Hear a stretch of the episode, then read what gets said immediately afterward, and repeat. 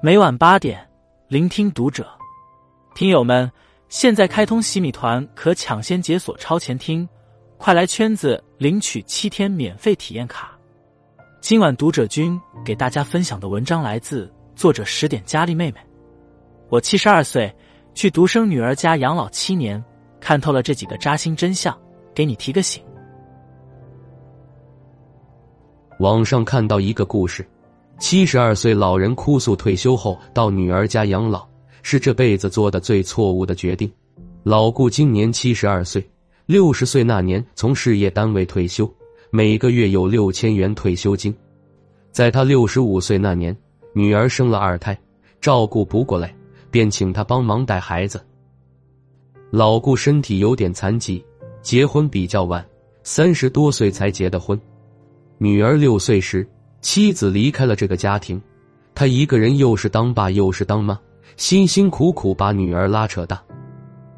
女儿也很争气，一路读到大学，毕业后留在省城工作，并结婚生子。考虑到自己一个人在家有些孤独，再加上他就这么一个女儿，所以女儿让他过去帮忙时，他想都没想就答应了。在女儿家，虽然带娃做饭很辛苦。但每天都能看到女儿外孙女，又觉得一切都是值得的。因为买菜、做饭、带娃需要花钱，女婿每个月会给他三千块钱作为伙食费。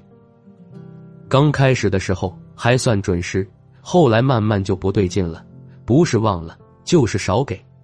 老顾也不敢向女婿要，于是就把自己的退休金拿来补贴家用。这之后，外孙女的学费。培训班等各项费用都是他在掏钱，这还没完。女婿看到别人换了新车也想换，不够的钱让他来付。换完车还不到一年，女婿又觉得房子太挤了，想买个大一点的房子，让他赞助二十万。买完房子搞装修也要他出钱。老顾实在受不了女儿女婿的一再啃老，一气之下回了老家。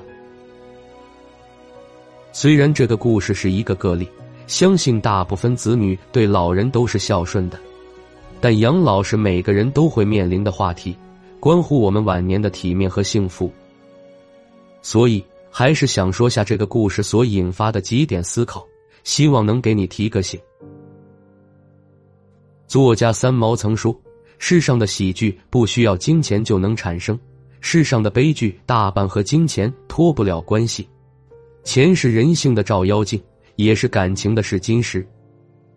有时候，在金钱面前，亲情也会变得现实，变得不堪一击。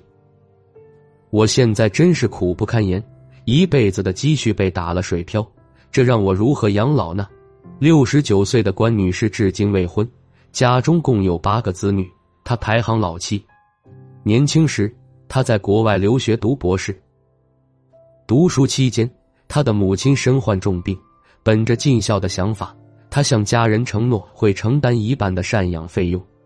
因为自己不擅长理财，再加上三姐刚好是数学老师，所以家中兄弟姐妹都很信任三姐，都将给母亲的赡养费交由三姐支配打理。从母亲生病到去世这段时间，关女士大概往家中寄了二十万元人民币。从二零零零年开始。出于对三姐的信任，他把自己的个人存款也交给三姐保管，作为未来的养老资金。二零一五年，三姐查出肠癌晚期，不久后离世。关女士孤身一人，就想着为自己购买一份医疗保险，便向三姐夫索要养老存款，却被对方拒绝了。后来回国后，他才发现三姐一家多次挪用自己的存款。本来他的存款除去各项开支，应该还剩几百万元，但现在这些钱全都不翼而飞了。在采访中，关女士不止一次落泪，这真的是我始料未及的事情。几十年的姐妹情就这样没了。以前总觉得亲情是牢不可破、无坚不摧的，可后来看过了太多亲人反目的故事，才明白，人性是复杂的，在金钱面前。亲情也可能会变质，所以钱一定要握在自己手里。而手中的存款就是我们最大的安全感，也是我们晚年生活的底气。刷到一个心酸的视频：八十八岁的老人晚上突然头晕摔倒在地，因为身边没有家人，老人忍住了疼痛，觉得可能睡一觉就好了。可第二天醒来，他发现腰出血了，这才意识到问题的严重性，赶紧叫了救护车去医院。医生见到老人的第一句话是：“您的家人呢？”老人说：“孩子们在国外。”听完老人的描述，医生第一感觉是脑部出了问题，让他去内科拍个片看看情况。老人却说：“凑合着活吧，他只想把腰伤治好。”医生不再勉强。安排他先去做腰部检查。这时，一个小伙走过来，对老人说：“自己刚做完检查，没什么事做，可以陪着他去。”老人连连摆手说：“没事，自己能行。”但他的身体已经不允许逞强了。在对方的坚持下，他抓着小伙的手，颤颤巍巍的走着。小伙陪着老人做检查，缴费。坐在医院的座位上。老人终于说出了心里话：“我有三个女儿，有什么用？都走了，都去国外了。”老人不想给女儿添麻烦，自己一个人在北京生活。十几年来，他都是一个人做饭，一个人吃饭，一个人过节。电视剧《人世间》中有一段台词：“孝分两种，养口体，养心智。伺候在父母身边。”照顾衣食住行是养口体，远走高飞有所成就，让父母以此为荣是养心智。身为父母，我们都希望自己的孩子有出息，变得优秀，于是用尽全力供他们读书，去见识更宽更广的天地。可孩子的天地大了，回家也成了一种奢望。有的是毕业留在大城市工作。结婚、生子，有的是出国留学、定居，很少回来；而能够永远陪在自己身边的，可能只有伴侣。诚然，大部分子女都想好好孝顺老人，只是在工作和生活、父母和子女之间，有太多不得已。想好好尽孝，又不能丢了工作；想照顾老人，但小家也不能不管。而老人呢，也不想让子女太为难，能自己处理的，尽量不打扰子女。